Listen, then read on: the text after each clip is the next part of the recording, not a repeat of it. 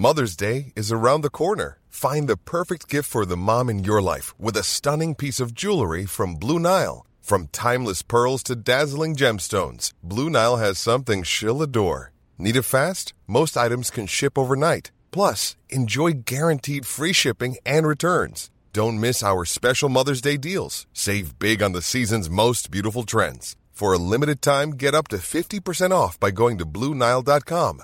That's Bluenile.com. Te lo cuento, te lo cuento. Tu dosis diaria de noticias. Hola, soy Pau Mendieta y aquí te va tu dosis diaria de noticias. Te lo cuenta, te lo cuento. ¿A dónde tan rápido? Después de que la policía no los dejó pasar al Zócalo, miembros de Frena decidieron acampar frente a Bellas Artes. Empecemos por el principio.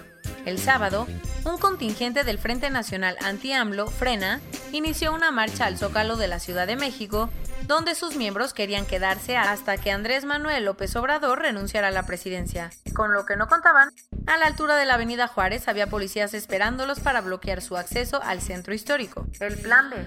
Como no pudieron llegar al Zócalo, los manifestantes armaron sus tiendas de campaña enfrente del Palacio de Bellas Artes y al parecer planean quedarse ahí por lo menos un mes hasta que consigan su cometido y AMLO deje el poder. Ayer en la mañana había al menos 500 casas de campaña bloqueando toda la calle mientras eran resguardadas por policías. Entre dimes y diretes, algunos líderes de Frena reportaron que los policías les habían quitado sus tiendas de campaña y negado el derecho a manifestarse.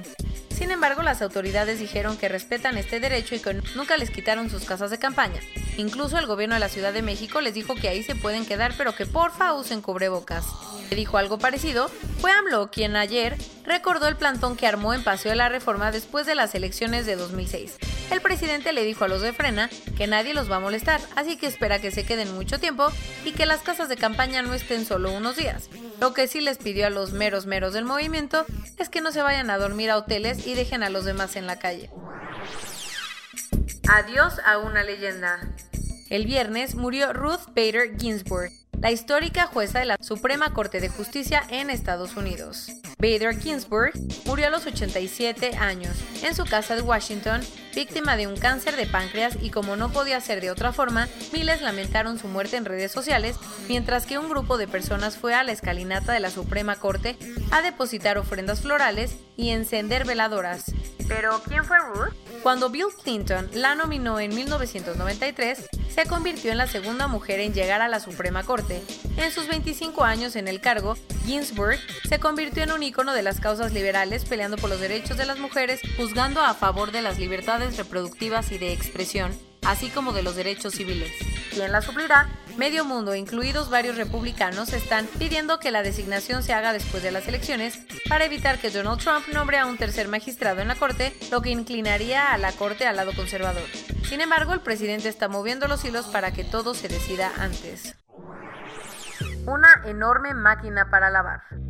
Una filtración reveló que cerca de 2 billones de dólares han sido lavados por mafiosos de todo el mundo a través de los sistemas financieros estadounidenses. Documentos de más de 2.000 reportes financieros con actividades sospechosas fueron filtrados a BuzzFeed, quien los envió al Consorcio Internacional de Periodistas de Investigación para averiguar de qué iba el escándalo. Lo que encontraron, cerca de 2 billones de dólares se lavaron entre 1999 y 2017 a través de cinco de los bancos más importantes del mundo, JP Morgan, HSBC, Standard Chartered Bank, Deutsche Bank y Bank of New York Mellon para beneficiar a los individuos dudosos. Entre los beneficiarios hay oligarcas ucranianos, narcotraficantes, personas acusadas de corrupción y hasta Paul Manafort, el ex asesor de Donald Trump. ¿Cómo funcionaba el esquema? Cuando un banco detecta actividades sospechosas, debe mandarlas a la Oficina de Control de Crímenes Financieros. El tema es que los bancos cumplieron con esto, pero los documentos filtrados comprueban que siguieron haciendo negocios con las cuentas dudosas, sabiendo que tendrían broncas penales con el gobierno estadounidense. El sábado se cumplieron tres años del terremoto del 19 de septiembre de 2017 y 35 años del de 1985. ¿Cómo se conmemoraron los eventos? Muy temprano, damnificados y familiares de víctimas se reunieron en las zonas donde hubo inmuebles dañados para guardar un minuto de silencio con el puño en alto y ofrecer misas en memoria de los fallecidos. Después empezó una marcha hacia el Zócalo para denunciar que la Comisión de Reconstrucción de la Ciudad de México no ha hecho bien su trabajo y que incluso está simulando avances, por lo que los manifestantes entregaron un contrainforme de gobierno con los retrasos. Familiares de mujeres desaparecidas abandonaron las instalaciones de la Comisión Nacional de Derechos Humanos, luego de que algunos colectivos feministas tuvieron una ruptura con Yesenia Zamudio, una de las líderes más visibles del movimiento. En resumen, de los 100 familiares de víctimas de violencia de género que permanecían en el inmueble del centro de la Ciudad de México, ya solo quedan cuatro. Eso sí, todavía hay 50 mujeres pertenecientes al bloque negro que presentaron un nuevo pliego petitorio en el que se deslindan de buscar la renuncia de Rosario Piedra Ibarra al frente de la Comisión Nacional de Derechos Humanos. El viernes el gobierno de Trump anunció que a partir del 20 de septiembre las descargas de TikTok estarían prohibidas en Estados Unidos, pero un día después cambió de opinión. ¿Y eso? El presidente anunció que todo estaba cool con el acuerdo que ByteDance, la empresa china dueña de la app, armó con algunas empresas estadounidenses, así que suspendió por lo pronto la prohibición. Ahora solo falta que se formalice el acuerdo para que se cree TikTok Global, una empresa que se encargaría de la plataforma en Estados Unidos, en la que Oracle y Walmart tendrían el 20% de participación. Tras ganar tres etapas del, Tour de France y con una impresionante victoria el sábado, Tadej Pogacar ganó la competencia más importante del ciclismo mundial. El esloveno de 21 años había logrado ponerse el jersey de puntos rojos, que lo reconocía como el mejor en las etapas de montaña, además del blanco como el mejor ciclista joven, pero con la victoria del sábado aseguró el jersey amarillo y el campeonato, convirtiéndose en el segundo ciclista más joven en llevarse el título. Algo más, de hecho sí, porque desde 1983 ningún competidor del Tour ganaba en su debut. ¡Felicidades! Corona News Global en el mundo. A nivel global ya hay más de 30.908.000 casos, y hasta ayer en la noche al menos 959 mil personas habían muerto. Y en México, 697.663 personas se han enfermado de COVID-19 y desafortunadamente 73.493 han muerto.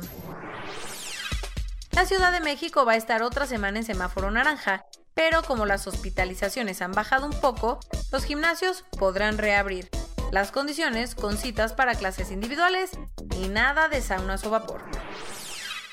López Gatel se lanzó contra la prestigiosa revista médica The Lancet después de que publicara que la estrategia mexicana ha ocasionado que seamos uno de los países con más muertes. Según el subse, los dichos son francas mentiras. Y hablando de Gatel, dijo que están analizando la posibilidad de poner nuevas medidas para restringir la movilidad ahora que los casos de coronavirus se combinarán con la temporada de influenza. Como muchos familiares no pueden visitar a los pacientes hospitalizados, han usado un puente peatonal frente al Hospital La Raza para saludar a sus seres queridos desde las ventanas. Un compuesto hecho a base de cloro se está vendiendo en Amazon como una supuesta cura milagrosa para el COVID-19. El producto usualmente se usa en procesos industriales. Y hablando de productos milagrosos, la OMS aprobó una serie de reglas para verificar algunos productos herbales africanos que dicen ayudar a tratar el coronavirus. En lugar de la molesta prueba de hisopo, Canadá aprobó una que consiste en hacer gárgaras y escupir. La idea es que se use en niños para el próximo regreso a clases. En pleno Rosh Hashanah, Israel impulsó una segunda cuarentena de al menos tres semanas. La Royal Academy de Londres está en un dilema. O vende una escultura de Miguel Ángel o tendrá que despedir a 150 empleados para poder hacer frente a la crisis. Y esto es todo por hoy. Nos vemos mañana con tu nueva dosis de noticias. Pau Mendieta se despide.